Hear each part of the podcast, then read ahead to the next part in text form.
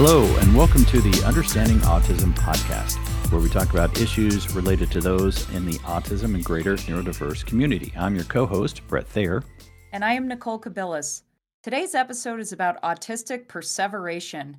We're going to discuss what perseveration is, the difference between perseveration and fixations or special interests, the root causes of perseveration, the neuroscience of perseveration, when perseveration becomes problematic, and the do's and don'ts of addressing perseveration. Okay, so the first thing to do is talk about what perseveration is, right? The definition is the experience of being stuck, stuck in something, in mental, it could be a mental block or something like that, but it could also be in speech, in movement, or um, where thinking is repeated over and over again without the person intending to do it. So it's like an, this involuntary fixation that this person has. Um, it could be a way to cope with overwhelm and anxiety. Um, and it could be a, a, sign of struggling to switch from one subject to the next, or one topic to the next, or one problem to the next, right? You're just kind of stuck in something. So, give you an example. All right. So, um, a common example of perseveration is losing or misplacing an object, which we all do. Um, but someone who that perseverates might be engrossed in a thought or activity that they forgot where they placed an object, let's say their car keys.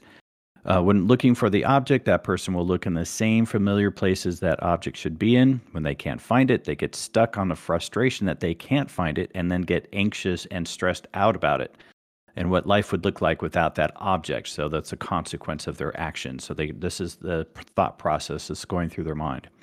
Uh, that person doesn't have the flexible thinking to look in other places or to try again at another time when they're more calm. So, Nicole, does this ever happen to you? It does. Uh, and actually, in I think it's the episode after this one. Uh, oh no, actually, I think it's a couple episodes from now.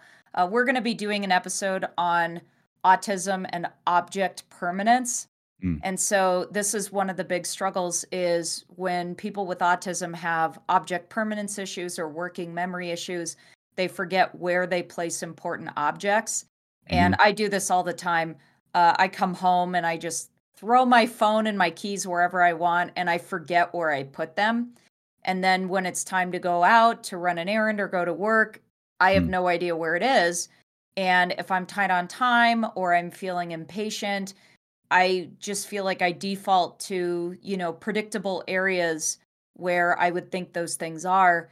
Mm-hmm. And it's like a a knee-jerk response to get so heated and frustrated mm-hmm. about, mm-hmm. you know, why can't I find those keys? And so I it it's a little bit of low frustration tolerance and a little bit of, you know, object impermanence and mm-hmm and it's like the perseveration happens around getting upset at myself right, about, right, you know, right. how, why why would you create your own problem with this and mm-hmm. and then um and then it turns into okay, well, you know, you're getting frustrated, take a break. But then I can't let go of the fact that I can't find my keys and that's a really really important thing. So then my mind spirals to like am I stuck in the house or you know, what am I going to do? If mm-hmm. I don't have my keys. And the extra frustrating part is I know they're in my apartment. Yes. And it's yes. like I know that they're there, but I can't find them. And so that that's kind of the feeling of perseveration. It's like you can't let go of looking for that important object and then at the same time you perseverate on the anger and the anxiety of mm-hmm. not being able to find that important object. Oh, I think we can all relate to that. Yeah. So we're going to revisit that example with a couple of different themes. You know, today we're focusing on perseveration. Our next episode is on low uh, low frustration tolerance, and then we're going to have a future episode about object permanence. And so they all kind of merge together to create Absolutely. a good concoction of struggle. so much fun. So much fun. yeah. Yeah. So, what is the difference between perseveration and fixation? A fixation is the experience of being engrossed in something that makes you feel excited, engaged, and regulated. It stems from a place of pleasure. Perseverance stems from a place of distress. The perseverating behavior is a result of expressing stress or regulating slash coping with the stress. As a as an artist and a former art teacher, I'll give you an example. A fixation would be making art for hours on end on your own time. All you think about is your creative ideas and you're jonesing to get everything down onto paper. From the perspective of perseveration, there is a deadline for an art project which you might be struggling with. You stress out about getting the project done on time and perfecting it to the best of your ability. You won't stop thinking about it until it's finished. A special interest topic could be seen as a perseveration because the repetition of the topic might be a way to distract from stressful thoughts and feelings. Yeah. All right. So, what are some root causes? And th- again, keep this in mind that when when I'm talking about root causes, um, people on the spectrum could experience some of these, um, many of these, a few of these, but in different um, intensities as well. Right. So, just something to keep in mind. So, some root causes could be anxiety, depression, anger, stress, um, low processing speed, um, struggling with understanding social cues. For example, not knowing what else to talk about other than what you are thinking and feeling in the moment. Uh, worry and anticipation about future events. Um, inflex- inflexible thinking, not having self soothing skills, uh, being hyper focused on something, uh, difficulty difficulty in regulating impulses, um, having struggles way to cope with stress of transition and change, which is a big theme.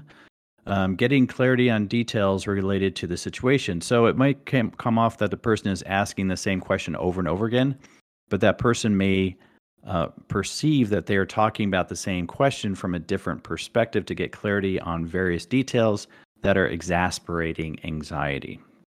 Um, when the brain is hardwired for routine, order, and predictability, perseveration is a result of something in the routine feeling out of order and unpredictable.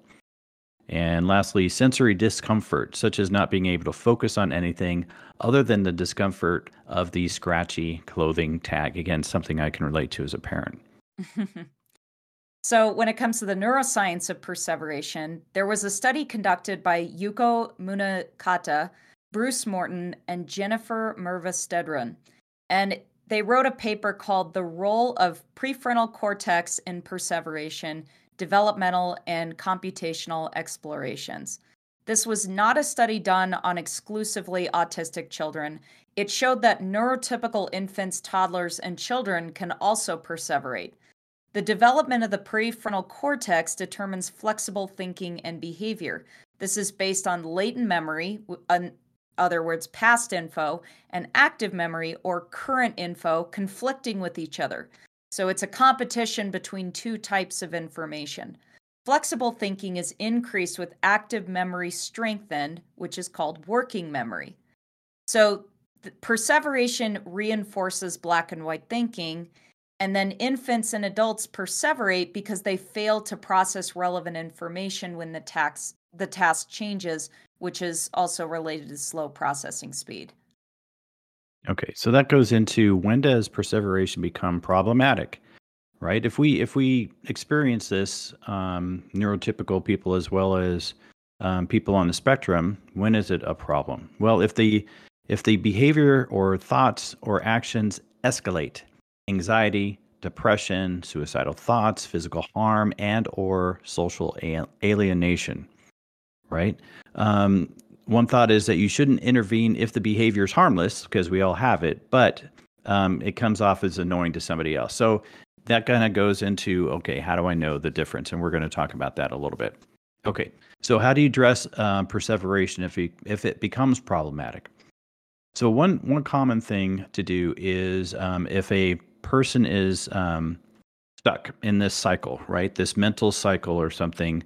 Something that's worked for for my son is to create external actions to help them break this mental block that they're in right? And i'll give you an example later when we when we talk about this. But it's the the external actions help that person shifts out of their internal distress and breaks that spiraling um, cycle that they're engaged in. Um, another good idea would be to encourage movement right? And this could be like go for a run or do a walk or yoga or something other grounding exercises, which is getting the body engaged slowly, taking the person out of their head and channeling that stuck energy into something else. Um, mindfulness exercises are, are good techniques.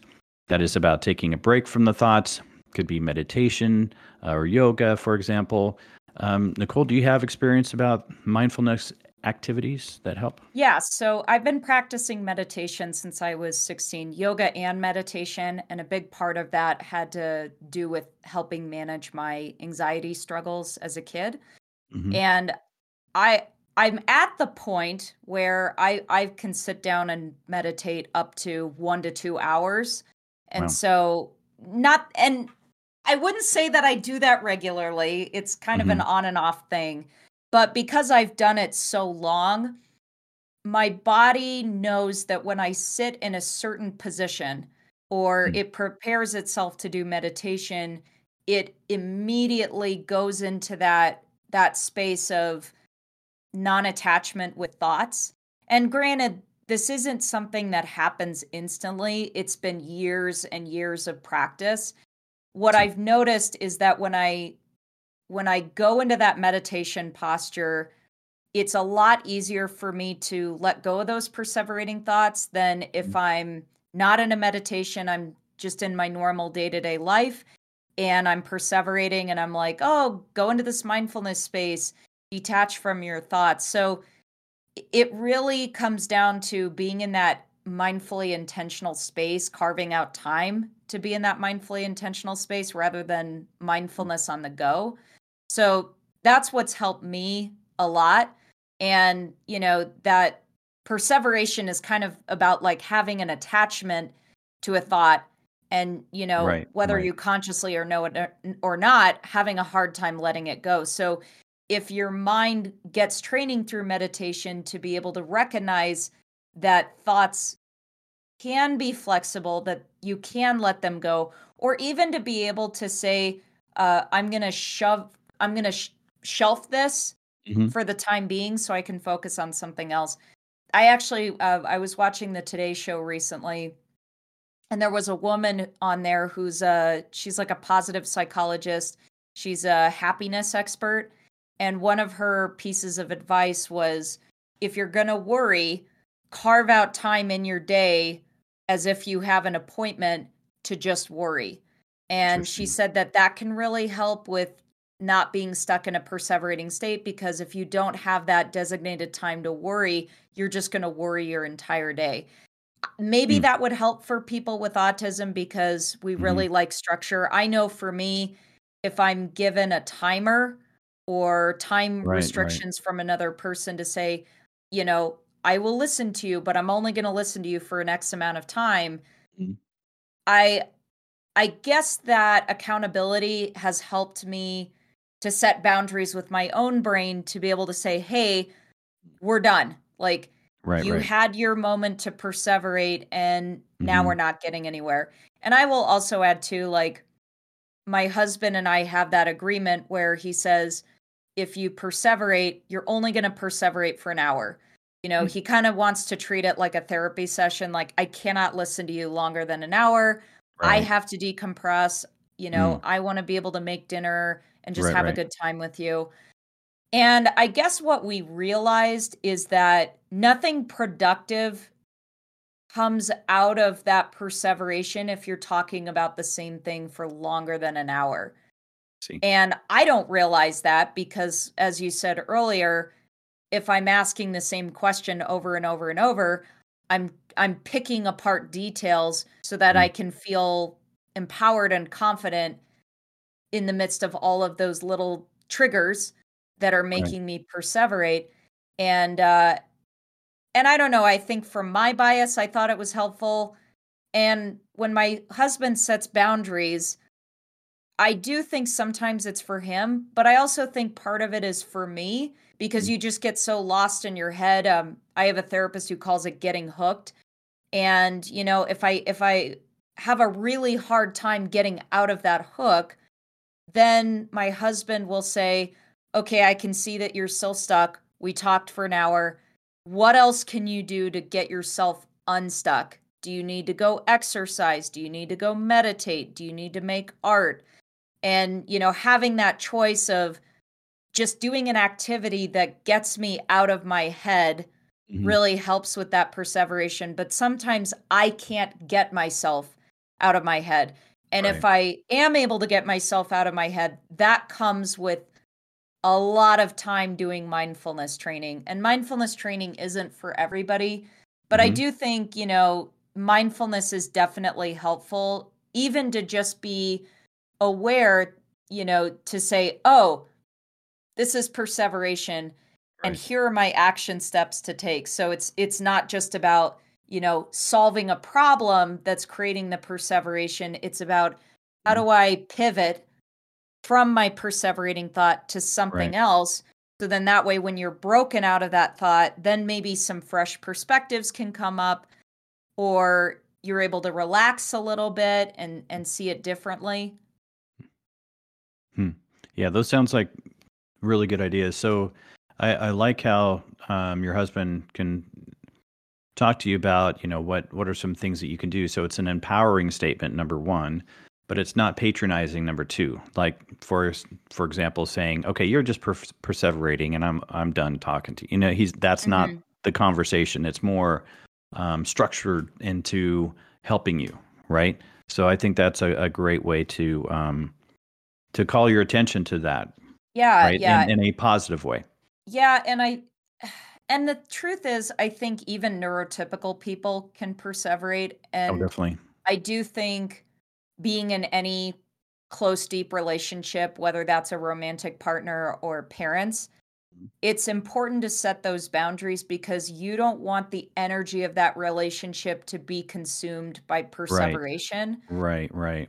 And negative energy. We don't want that. to Yep. Well, yeah, yeah, and I and it's just not a healthy habit to no, for, sure. for the person with autism as well as you know the people who are listening to it and i will also say that those boundaries can also really help with fixations mm. you know because fixations can make us so excited and we want to talk about it for hours and hours and mm-hmm. hours mm-hmm. and you know if we think about it from the perspective of teaching you know we can't talk for a certain amount of time depending on the age group that we're working with because they start getting distracted like they can't focus on what you're talking about right. for 5 minutes let's say and so we as teachers have to be really succinct or we have to be right. really good about saying okay like i'm going to talk for 5 minutes and then we're going to do an activity right, and then right. we're going to you know then we're going to talk and then we're going to discuss stuff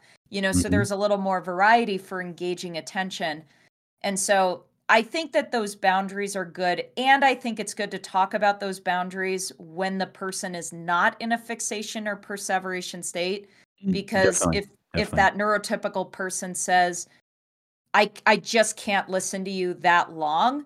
Mm-hmm. And that person is in that fixation state, it can feel very hurtful. It can feel alienating to that right, person right. with autism. So I think when you're not in that headspace, then the neurotypical person can say, let's talk about limitations and let's talk about why, and really not make right. it necessarily about the the comfort level of the neurotypical person listening. It could also be like, hey, let's talk about attention span. You know, right, let's talk about your attention span as it relates to you as a neurodiverse person and let's talk about it in relationship to neurotypical people. So, you know, if a if my parent is like I I really enjoy what you're talking about, but I just can't maintain focus as long as you want me to. So let's talk mm. about strategies of how you can share what you enjoy or share the things that are stressing you out in a way where I have the energy to engage. I'm mm-hmm. engaging in a time that works for me. You know, so there's that collaborative energy there. Right. And then again, the other the other part of it is helpful is that um, autistic people we live in our heads. We mm-hmm. have very minimal relationships with our bodies. So when we get wrapped up in our heads, we forget to move. Right. And sometimes that perseveration is just stuck energy that mm. needs to get purged out of our bodies. And sometimes, like I know for me, I'm a verbal processor.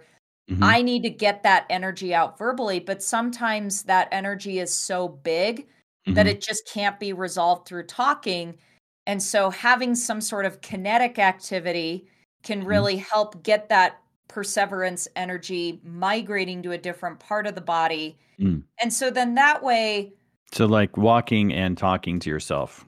Well, and that could be something, you know, let's sure. say if if you are perseverating and you know your support person goes hey let's go for a walk while you're perseverating or mm. hey let's go hit the gym mm-hmm, while you're mm-hmm. talking about it or hey um maybe while you're drawing scribble in a sketchbook Sure. Um, I know that uh, you know later in our notes it was it was talking about like alternative forms of expression per, for perseverance, and they're singing like, "What would it look like if you sang exactly. the thoughts on your on your mind?" And so you that know, would be I, an experience. I, yeah, so I think I I do think it's healthy for people with autism to dispel that perseverance in alternative ways besides just verbal vomiting it all out right right. and and to just explore like okay so you you vented your thoughts through this vehicle. Did mm-hmm. that help and and ultimately we don't want to perseverate we don't want right, this right. buildup of energy but sometimes when we perseverate it escalates that energy and so you know again having that that body expression to be able to move it out can help us to get unstuck Right. Yeah. So, other um, examples of um, how you address this. Okay. So, you talked about journaling, making art, singing, for example. It's it's finding other ways to get rid of that energy. Um, finding this alternative form can create awareness of the loop and better express the thing that's creating of the feeling of being stuck. And um, can I, I add something with the the art piece of it? Go for it. So, one reason that those alternative forms of expression are helpful, uh, especially for autistic people that struggle to communicate or are nonverbal, art is a way to get those feelings out when words just feel stuck in our bodies or no, words point. aren't able to encapsulate how we feel. So right. there's two types of way that you can make art from an art therapy perspective. One is product based uh, creation, Mm-hmm. And so the goal of that is let's say you're perseverating on something and you create artwork about the exact thing that you're perseverating on. Mm-hmm. Or another example is creating an illustration of how you feel about that mm-hmm. trigger or how you want to overcome that perseverance and and that can be a way of shifting. The other piece of it is process based. So that's where I was talking about earlier, where you just grab a pencil and you're mm. just scribbling. Or you know, you yeah, grab a paintbrush and you're just slapping paint on and you're making marks. And and the goal is not to make this beautiful complete image. The art is about, you know, using the art materials as a way to get pent up emotions out mm. of you. So, so it might get messy. Two, well, yeah, I mean, it depends on the materials you're using, right. but those can all be really great ways to express that perseveration, yeah. and and also too, you know, the process of making art depending on, you know, what it is. Like, let's say if you know if you perseverate and you talk for hours and hours and hours. And then all of a sudden you grab a paintbrush and you you know slap paint on a canvas for five minutes, and all of a sudden you feel better Hmm. Or the other option is you create this highly detailed illustration, and the amount of time that you're hyper fixating on that artwork, hmm. that's probably the amount of time that you would spend on your perseveration hmm. anyway. Mm. And so it's sort of like you're getting that that uh what do you call it? The the endless time mm. that that perseveration creates. Um but it's getting it out in a different way that doesn't tax you as the person who's experiencing the perseverance and it doesn't tax the people who are the sounding boards for that perseverance all right so another um, example here is that you can set a timer for the full expression of the perseverating thought followed by some kind of grounding exercise even that involves somebody squeezing you or something like that which sounds like um, eft therapy to me um, seeking therapy for itself. I mean, if if the perseveration becomes so problematic that now we're thinking um, of suicide or something like that, got to get a therapist in there to help um, help with that for sure. Um, with discretion, validate the root of the per- perseveration in an empathetic manner.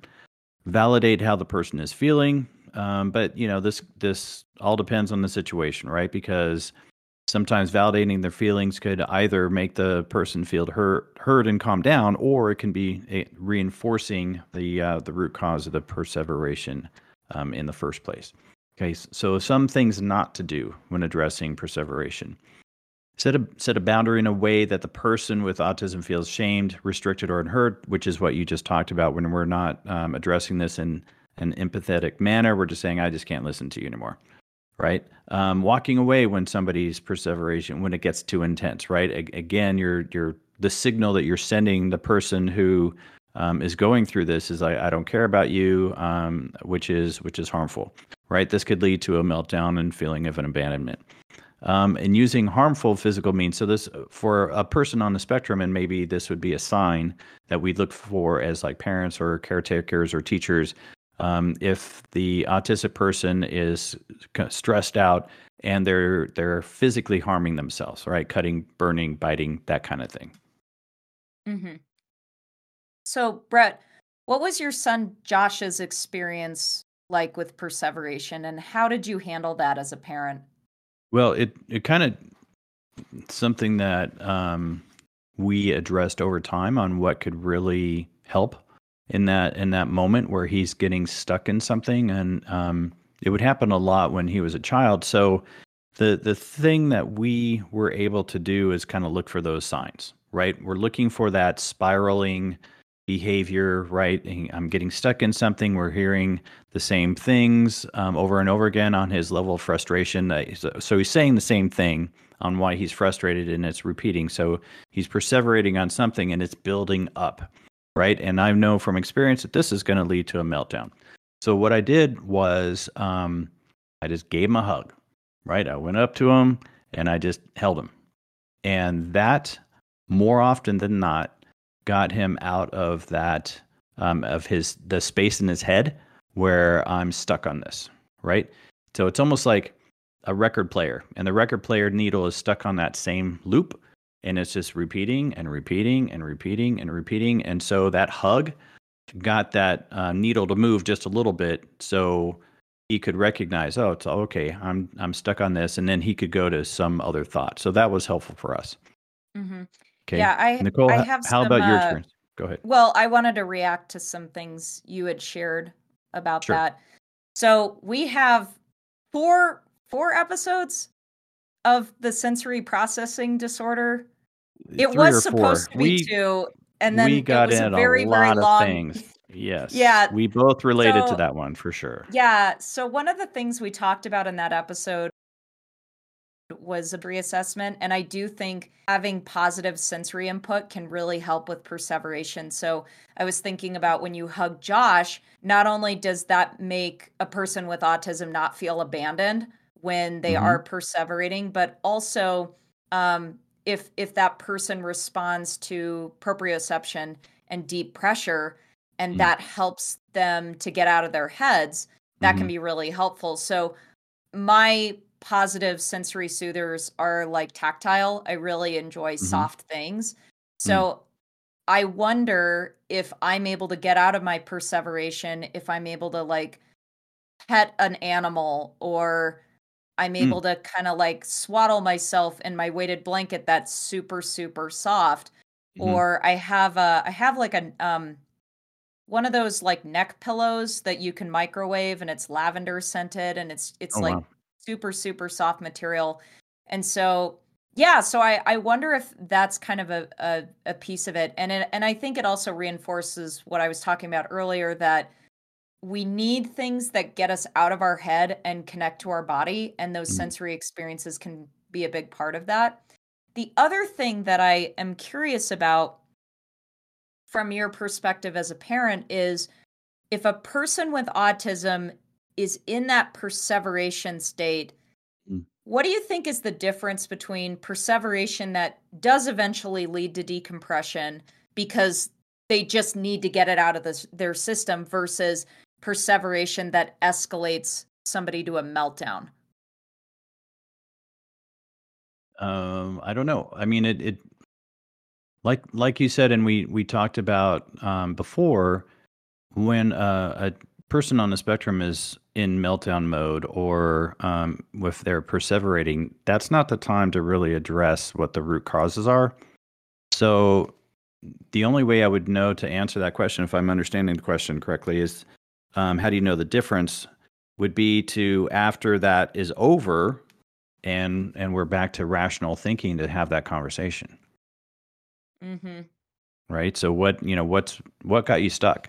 um, and try to figure out what what those things were and help that person figure out it's like oh i got stuck on this it's like okay how are you feeling now what you know what or you know eventually what can we do to um you know think about this in the future if it's if it's like losing keys for example and you know, when you when you said that that got me into you know i hate losing things like um two things that really bug me for sure is losing my wedding ring and losing my car keys. And so what I do, because I've learned that I get super frustrated if I can't find it. And I, you know, I was walking through the whole thing when you were saying how frustrating it was to um, lose your keys. It's like I do that all the time. So I have like two places in the house that my ring is going to go. And if it's got to be in one of those two places, and I intentionally say to myself, okay, if I'm taking up my wedding ring because I'm cooking or washing my hands, it's going right here. And that's the only place it's going to be other than one other place. And same with my car keys. It's like I have one set of place where that's going to be when I when I get home, you know, it's it always goes right there. And so I educate my wife on this because you know if she takes the keys, it's it's got to go right here, honey. When you're done, please put it right back here. Okay, okay, we're good. And and the way that I you know just to jump ahead of, um, of this a little bit, the way I helped with Josh and his uh, frustrating of losing things because it happens all the time. And I read this in a parent magazine or something. It's like um, have like a launching pad area in your home where the backpack goes and it's all ready to go out the next day, or the, um, have your clothes ready, um, folded on a chair next to the bed, right? So we're not we're not in a rush trying to get out the door, and we're trying not trying to find things. It's a it's you know because I'm stressed because we're going to be late. He's stressed because I'm stressed, and that's not a happy situation for anybody. So get your backpack ready the night before, put it by the door. Get your clothes ready, what you're going to wear, have that folded, get ready um, next to the chair, and it reduces stress and that anxiety and and we just get in that habit it's funny that you use the term launch pad because my neurodiverse brain is like oh i'm gonna launch my keys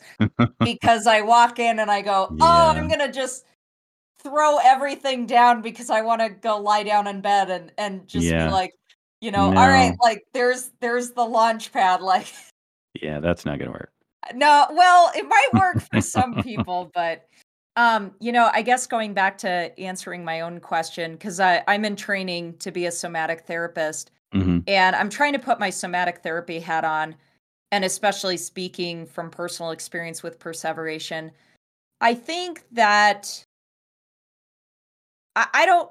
I, I guess it depends on your relationship with your child and and the age appropriateness, but I do think sometimes when there is perseveration and I know like sometimes I do this with my somatic therapist is if I'm, you know, talking and mm. then let's say after 5 or 10 minutes, then the person I'm talking to could say, "All right, let's do a body check.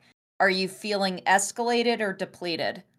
And so, you know, so then that way there's a little more awareness for the person with autism to the to go, "Oh, I'm feeling depleted, so maybe the talking is working to help me calm down. And I know, like, for me, when I perseverate, like, I'm a problem solver. And so sometimes, like, a big reason I perseverate is because I need a solution that I don't have. Mm. And so I think sometimes when I vent and I perseverate, it's just like, let me tell you every single detail about the thing I'm going through what mm. is your solution or what are your thoughts? Okay. And and I do think being able to talk to somebody who is very grounded and very rational, I know that kind of brings me down a Mm. bit. Uh I don't know. I just can't even imagine like talking to somebody who gets gets escalated the way I do. But I do think, you know, having that that ability to just check in with yourself and say, "Okay, is the talking helping or not?" Mhm. And, you know, and if you notice and and I think parents and significant others, if you're noticing notice body language. Yes. So if you see Definitely. as the person's talking, you know, those micro movements where it's like, okay, they're Mhm. starting to settle and and relax into the couch, then you go, okay, the talking is helping. Right. And, you know, you Or they're just kind of tensed up to and they're not looking at Right. you and yeah. Right. Or you need to just let the engine run until it it dies down. Now, Mhm. if they're escalated, that can be a really good time to intervene where you can say, "All right, let's take a movement break." Mhm. Or, you know, let's go outside or um I know like the somatic therapy training I'm doing um some people will say, you know, "All right, I want you to take a beanbag and I want you to throw it in the air." You know, throw it in the air and catch it. Or I want Mhm. you to Yeah, you know take an exercise ball and just start hitting it you Mhm. know and and and i think sometimes somatic therapists are trying to get people to do that because we as adults we don't engage our body as a way to let go of of stuck energy so sometimes the Mhm. somatic therapist will say you know all right we're going to take a break so you can do this body movement all right let's see how you feel or let's talk and while you're talking why don't you you know why don't you tremor a little bit or why don't you like you know twirl your wrists around or jump up and down and Yep. and see Yep. how you feel and you know see if that helps because that that escalation it, it's a sign that your body needs to release something and if it doesn't get released in that kind of more gentle way of like i'm just going to throw a big beanbag in the air. It could lead to a meltdown where then that expression of perseveration leads to punching walls or Right, you right. know self-harming or then like it can lead to another kind of perseveration where you get angry at somebody and then you get upset at yourself. It's like all the cycles of emotions. And you know ultimately if a meltdown does happen it's what your body needs to do to just get that energy out so Right. it's not something that needs to be shamed now granted it is important that that person doesn't harm themselves or Right, do right. collateral damage but you know sometimes meltdowns are just the way that we need to get that energy out and that's Mhm. that's okay um, i think that it's also important for autistic people to train themselves to recognize when they're starting to get there and then have that safety plan of okay i'm perseverating and that's escalating me Mhm. what are my action steps to de-escalate me Right, right. and and I do think it's good to have that neurotypical person there to give a little bit of structure and say, okay, I'm going to have you go for a walk or I'm going to turn on the treadmill, you're going to run as fast as you can. And then we're going to revisit this and see Mm. how you feel. So it's not just a oh my god, I see you're angry. Hard pause. We're not going there. It's Right. you know, okay, clearly you need to release something. How do you feel after you've released that thing? Mhm. And then if they continue to get escalated, you know, do it in parts and then see where they go from there. Right. Mm-hmm. Okay. So you were going to talk about your own triggers. Yeah. Yeah. So I have a few. Um, we talked about uh, losing objects and I don't know. I mean, I can't tell you. I uh, one of the best stories I have is I I perseverated on not being able to find my computer, and I just got so Okay. angry because I I just I looked around my tiny apartment and I couldn't find it, Mhm. and then my husband came over for a date. This was when we were you know dating, Right, right. and uh and I said, God, I can't find my computer, and I, you know, and I have all these assignments due, and and what am I Mhm. gonna do if I can't find it? And and and I'm going into the damage control and the catastrophizing of like, well, I need to complete my assignment, and what am I gonna tell my teacher? And then Mhm. my husband pulled back the covers of my bed, and my computer is under my sheets There you go. and I felt like such an idiot and and nothing stops your perseveration like one of those moments where you go, "Oh, that's where it was." Yeah. and Yeah, and and I think that's and we do kind of go into this uh when we do talk about um object permanence that Mhm. it's really important to have a routine of like always put your object in this Right. certain place because like right. I I didn't think in my conscious mind that I would like shove my computer Right. No, it's under it's my not logical. Yeah. under my comforter. So Right. you know um I- just i just have so many stories and i never learn i'm th- i'm soon to be 32 and Mhm. i and i continue to perseverate on the the losing of the objects Mm. and i and i'm like you know the the best way that you can fix this is if you just put the object where you know you're going to find it Right. and yet i and yet i don't do that so so that that's definitely a perseveration trigger um as you know from working on this podcast with me i Mhm. perseverate on technology struggles yes. so um there have been a few times trying to set up you know various things for our podcast where i just get super super frustrated because like Mhm. you'd think you know you input information press a button it would just happen the way it happens Right. and it doesn't and it's this combination of magically work. I know, and and I just, I I think I'm tech dyslexic or something, but I just I get so frustrated about Mhm. technology, and then I perseverate because I'm like, I want to overcome this tech problem, but I don't know how to overcome it, Right. and then I feel like I'm very dependent on somebody else to help me get through it, and Mhm. I and I do joke that I'm like one of the few autistic millennials that can't stand technology and doesn't get Mm. it. and so yeah. yeah, so that that definitely is a huge source of perseveration. And I would say probably the biggest thing that I perseverate on is social interactions and social Okay. skills. I am definitely a social perfectionist. I Mm. perseverate on how to interact with somebody, especially during conflict or stressful Mm. interactions Mhm. so that I feel like I have control over how the interaction makes me feel. Right. And I realized that the reason I do this is because I'm very dependent on the people around me to make me feel regulated. Mm. And so for a while I was like, well, maybe it's people pleasing, but I Mhm. didn't feel like I had low en- low enough self-esteem to warrant that.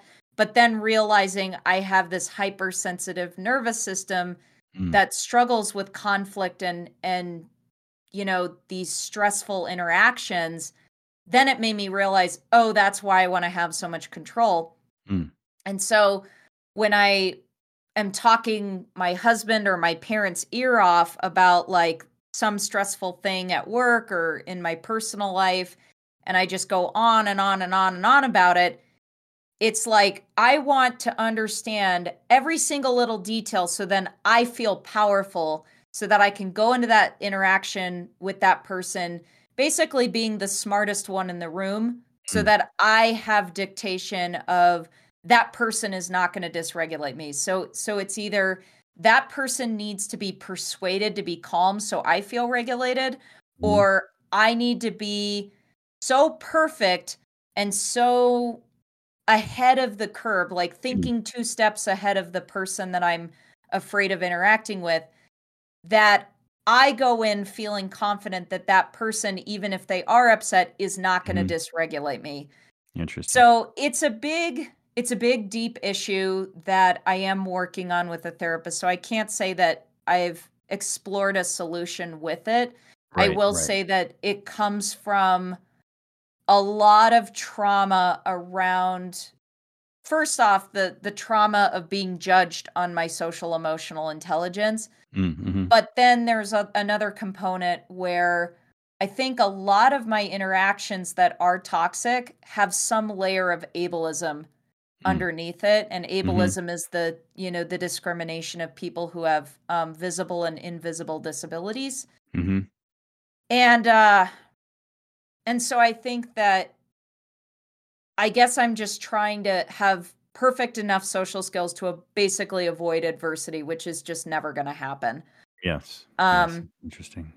and you know i also perseverate majorly on saying or doing something offensive. Equity and inclusion is super important to me. Mm-hmm. And as somebody who has experienced stigma, uh, discrimination, mm-hmm. that kind of thing, and it's hurt. And so I get very upset if I feel like I've done that same hurt to somebody else. But mm. at the same time, you know, we're human and we only know what we know, especially with an identity that we don't live with.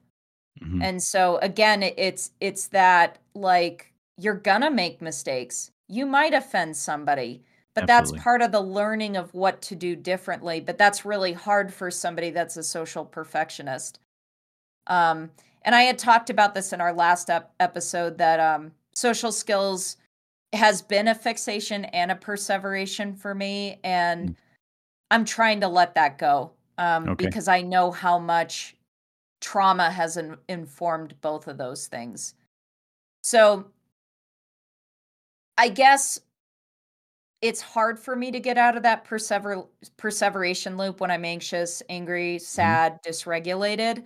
And right. that's why uh, I really depend on other people to like ground me. And mm. some people will and some people won't. So that's why it's really important for people with autism to have a set of tools to be able to ground themselves. Mm-hmm. And I, again, I you know I talk about somatic therapy and meditation a lot, and right, right. I think somatic therapy has helped with the perseveration because again, the perseveration is a reflection of distress in my body that I'm trying to sort out in my head. Mm. And so when I'm able to process my body stress in somatic therapy, I'm able to release that hold of the perseveration in my head.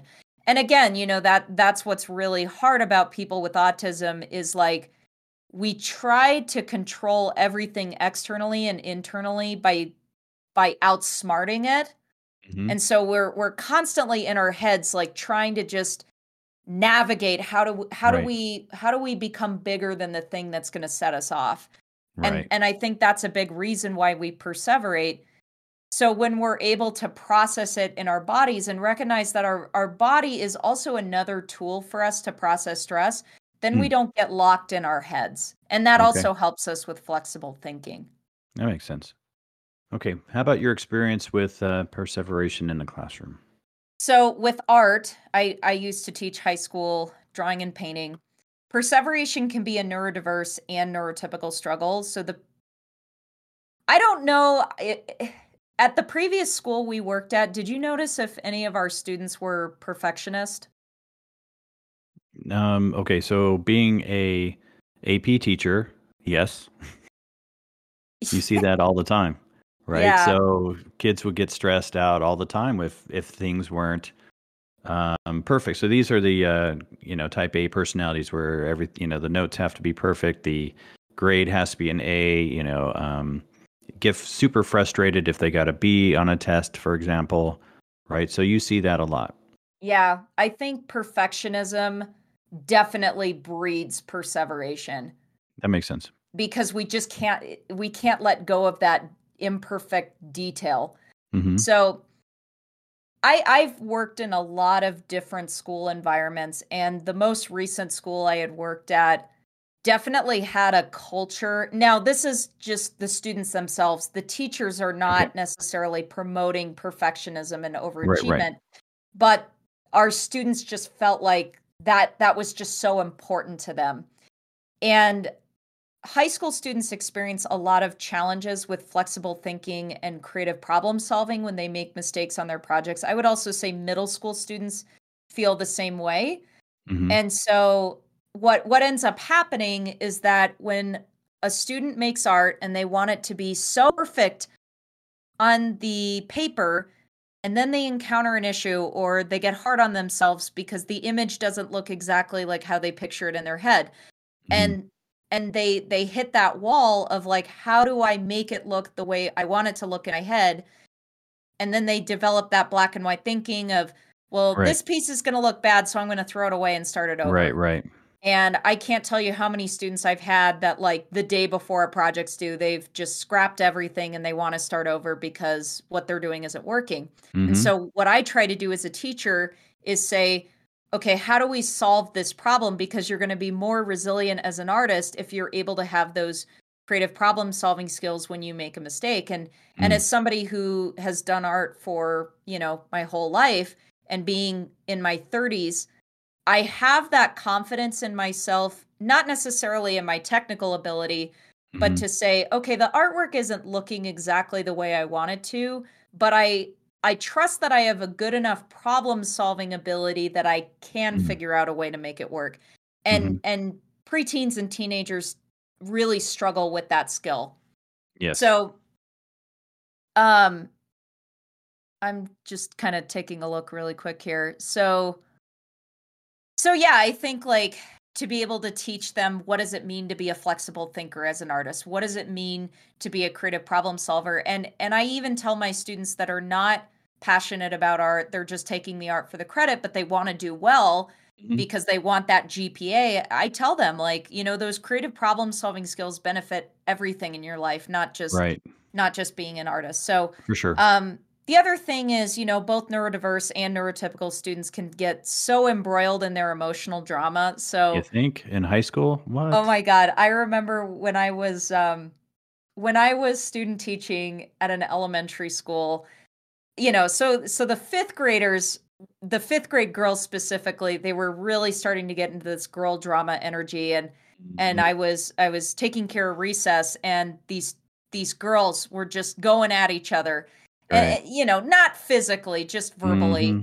And then they go into my classroom and they're like, you know, trying to pull me aside and they're crying and they're like, you know, pick my side and pick my side wow. or Great. whatever. And uh and I learned very early on I had some I had a great mentor teacher. The other teachers there were great. And they mm-hmm. were like, nip it in the bud. Yeah. Like, so I remember, uh, you know, so this this fifth grade girl comes up to me and I'm like, sorry, you know, we gotta we gotta get to work. And so she walks up to my mentor teacher and she she just rambles and rambles and he goes, All right, it's time for class.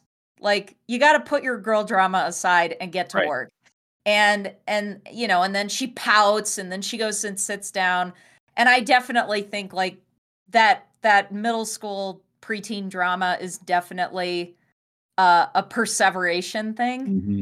And and they don't want to focus on school. And so i do think it's yeah, important no for the teacher to redirect them and say hey like you gotta you gotta be able to shelf it mm-hmm. come back to it later or come back to it when you're calm. Um and so, anyway, the only other time that I've seen autistic perseveration in the classroom is after they've been triggered by transition stress or sensory overload.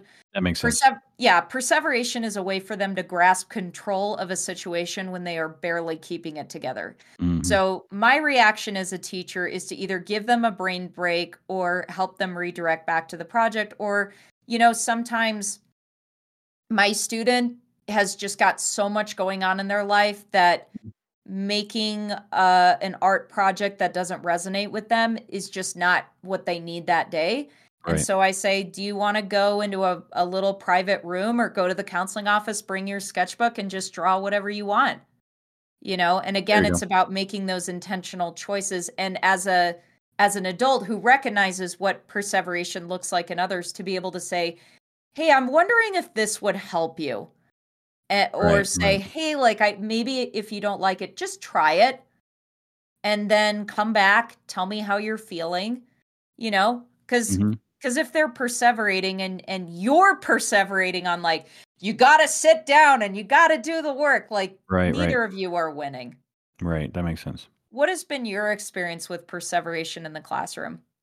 So, you know, it's it's understanding your students, knowing your students. So if I see a student that is stressed or hyper focused on some aspect of a project that we're working on, you know, uh, what you were talking about earlier worked for me too. It's like let's stop, let's take a, a break, um, maybe physical break, go go get a drink of water, go to the bathroom, come back. Um, or if we're stuck on a particular part of the project, um, let's let's shelve that for now. I like that imagery so we're shelving that for now. We're going to come back to it later. Let's start another aspect of the project that we can work on that's not frustrating you. And then we can focus on that later when we come at it from a fresh perspective. Mm-hmm. All right. So, what advice do you have for parents, teachers, or autistic people when it comes to perseveration? Or is that so I would uh well, I can answer first and then you can. Sounds we're good. both we're both going to talk about it. So I would say ad- address the root cause of the perseveration as soon as you can, and that's important for the person with autism as well as the um, the people supporting them. And and again, if if you are a neurotypical person supporting a person with autism, you Mm. might catch on the root cause before that person with autism does, and you're able to provide a new perspective. Right. Um, give the person the option to take a brain break or to Mhm. redirect back to a task. It's okay to intervene and get them to do something else because we autistics often can't get ourselves out of our perseveration hook. Encourage mindfulness and somatic grounding exercises that help us get out of our head or any sort of activity that helps us to move our bodies. Making art can also help. And, you know, another thing that works really great is adult coloring books. Mm. The the great thing about a, adult coloring books is that they're so tiny and so detailed and and I have an adult coloring book myself and I have I use really tiny art pens Mm. and just that that ability to just like hyper focus on a shape and trying to color in so carefully and meticulously Mm. uh you know redirecting that hyper focus to another channel can can really help Okay. um and and again sometimes when you're when you're creating like that then you kind of get out of it and you're like oh what was i freaking out about yeah, exactly. um Which is so you you know long story short encourage us to do something that gets us out of our heads Right. um, practice active listening skills. Um, autistic people perseverate because we are verbal processors or because we don't feel heard or validated in our concerns. And, you know, one way that can help that's not, you know, I'm going to sit there and be your therapist and listen to you for an hour.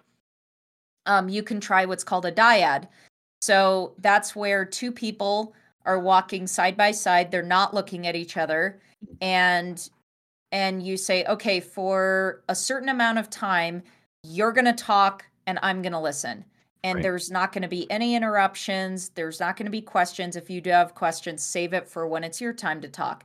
And then, you know, then that that pause happens. And then okay, now we're going to redirect to the other person. So then Mm. the neurotypical person might, you know, reflect back on like, okay, this is what I'm hearing from you you know, these are the questions I have, or oh, here's how I relate to this. And then your time ends, and then it goes back to the person with autism. So Mhm, there's mhm. a little bit of structure with the back and forth. And the dyad where you're not looking at each other can also help because it it allows the person with autism not to make eye contact. Um, right. I, I forgot to mention this earlier, but like one thing that that's really hard for the listener of a person who's perseverating, and I'll just say this for me, like when I perseverate with my husband, I'm like, what do I do? What do I do? Give me a solution. And there just comes a point where my husband's like, I don't know I don't know what your solution is. You know no and it's not even like that he doesn't care or he's burned out listening to me but like he's hitting a wall because he's like i Mhm. see you're distressed but i'm not the person to be the Right. resource that's going to help you out of that moment of distress which then right. then doesn't get me out of my perseveration and he gets frustrated and Mhm. so I think that um, having that dyad, or just having, again, having a limitation of how long you're talking Mhm. helps everybody. And then, Right. and then again, you know, I think if if my husband's back in that place, and then he says, "Okay, so I see you're stuck. I don't have a solution. Who can you talk to that can give you a solution?" Mhm. okay, we came up with some ideas. I see that you're still perseverating. What do you need to do to get that energy out of your system? So that can empower a, a support person to help the the autistic person that's perseverating without feeling helpless. Like, God, I have no idea what to do to help you. Mhm. Um. And then the last thing I'll say is uh, for autistic adults, have some self compassion that perseveration is the way that we deal with mental health distress. It's the way our brains are wired. Part of the reason we perseverate is because we are detail oriented thinkers. Think about the ways perseveration is a strength when it comes to problem solving issues that you are passionate about. There's also a solution to get you out of perseverating that works for you. Don't listen to anyone's solutions that make you feel ashamed about being neurodivergent. Not every neurotypical person has the stamina to listen the way that we have stamina to talk. So it's important to find people that have patience and compassion rather than low frustration tolerance. That makes sense. What about you? What advice do you have to parents, teachers, or autistic people when it comes to perseveration? Well, I think um, whether you're a parent or a teacher, for example, um, know, know yourself, or, or if you're an autistic person, know yourself and know what um, can get you stuck, and then have some plan to help you get out of that. Um, for as a parent and as a teacher, you need to know um, and have that into your 504 or IEP. So, what worked for Joshua, and because we knew that he gets frustrated often, is that um, a we're we're having this document, this IEP, that's going to spell out, okay, when this happens, um, allow Joshua to have a brain break or a physical break um, or something else that we can get him out of that. So it's it's educating the teacher on on your child. It's like yes, this Joshua will get frustrated. He will get frustrated, and this is these are some things that have worked for us. Um, please incorporate those uh, when you can. That type of thing. So it's it's being an advocate, not only for yourself but for your child. And as a teacher, uh, just have an awareness of your stand of your students' IEP 504 and allow that flexibility in your classroom to get those brain breaks um, to try to get that get them to snap out of that. Yeah, and then do you have any thoughts about if an autistic person perseverates in the workplace? Like, right. So again, this is we've talked about this multiple times in the podcast. Is like, what can you do? You know, it's it's know know yourself, right? So what can you do? What are some things that you can do to advocate for yourself for um, a break or some kind of routines? You know, it, it all depends on how flexible your employ- employment and your employment circumstance is, right? Can you take a break whenever you want to, or do you really need to? you know structure it? Like so for example if you don't have um, really a whole lot of flexibility when it comes to a, a break right? You have to have breaks because it's required by law. What do you do when you take that break right? Are you going outside or are you meeting with other people which might not um, get you out of that right? So just kind of being aware of yourself and what your own needs and then when you're able to um, take a break or unwind you know do that in a way that that's you know helpful for you. Or what you suggested in other episodes as well if it's really really intense is like take that mental day. Hmm right? And Actually, then just yeah, that's a really good point. and then just advocate for yourself that way. Yeah, um, I think my perspective on that is when we're students, when we're at home living with our parents, we automatically have that support system built in. Mhm. And when you're in a workplace, you know, a, an employer or a coworker is not going to be as receptive to being that sounding board, that problem solver as like your allies are when you're a kid. And so I Mhm. think sometimes that disconnect can be really confusing for people with autism. I know I've had that experience with that. Mm. And so I think that it really drives the point that you need to understand your body well enough to Mhm. know, okay, I'm starting to perseverate. What do I need right now? Do I need to talk to somebody? Do I need to uh, go for a walk? Do I need to Mhm. journal? And, you know, and then also a, a tier beyond that, having that awareness of saying, okay, is the perseveration decreasing my anxiety or increasing it? right Um, and I know for me, when I perseverate, I'm like, I need to talk to somebody right now. And then, you know, but that that doesn't work in doesn't the always workplace work you know Right. and and the thing is like if we have parents that are like okay i'm i'm pretty burned out but i'm going to listen to you for an hour an employer isn't going to do that coworkers might not do that and Right. you know and sometimes even if it is an environment like education where there is familiarity you know we're just so fried serving students it's like we just don't have that energy to support each other sometimes Mhm. and oh definitely and so again i think it's it's about if you are going to seek out help make sure that you develop that patience and that flexible thinking about Mhm. what you're going to do if that support person isn't available and you're perseverating What Good are point. you going to do independently to care for yourself? Mhm. And then if you are able to make time with somebody, how are you going to make that perseveration succinct? Like what is the goal of you getting support from that person? And and really like honing it down to the most important points so then you're utilizing the the small amount of time that your support person has to then say, "Okay, this is what I recommend." And then you end it there. Right. And I think that that can be really hard for somebody with autism. So it's really good to have an ally in the workplace or having a personal support system to kind of help you slim things down. Or the other thing that that helps me is um, I get a journal. I do automatic writing, and I just without thinking, I just put everything down on paper, and then maybe that way I can look at what I'm writing and I can highlight. Okay, these are the core topics that Mhm. I need support on, Mm. and then bring those topics in writing to the person that you're talking to. Mhm. Um, Or I, or I your therapist, right? Right? Or yeah, well, as your yeah, or your or your therapist. Um, Mhm. and and I also think like the other thing that's really hard is like if you're perseverating on something personal and then you want to air that out in the workplace, like some people will listen, some people will not. Right. And so like it's it's being able to discern like my perseveration with this personal matter is not appropriate in the workplace.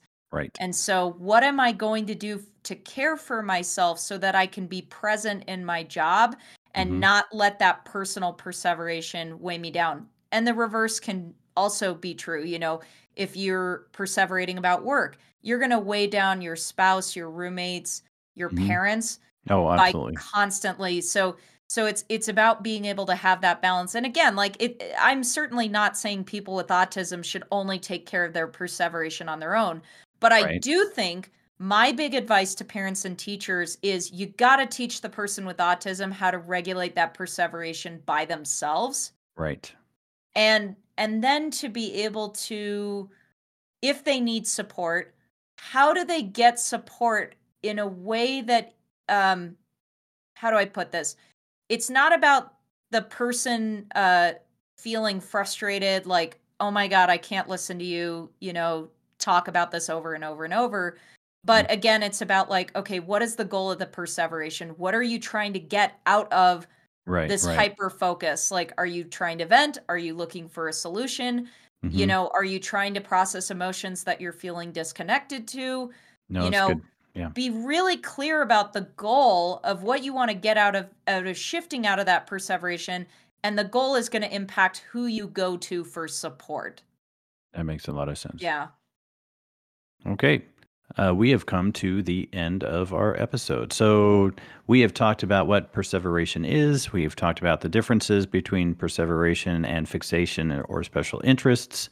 We addressed root causes. We talked about the neuroscience be- behind it. And when we talked, we also talked about perseveration when it becomes problematic. Um, and we finally we address some do's and don'ts of addressing perseveration. All right, our next episode is autism and low frustration tolerance. follow understanding autism on instagram twitter and facebook to receive updates on our upcoming podcast episodes. I also make artwork and poetry to promote each episode. Subscribe to understanding autism on youtube and listen to us on spotify itunes and google play like subscribe and leave a comment if you have questions for us post them on our facebook group or email us at brett and nicole at understandingautism.info All right, thank you for tuning in, and we will see you next week. Until then, I am Brett Thayer. and i'm nicole cabellas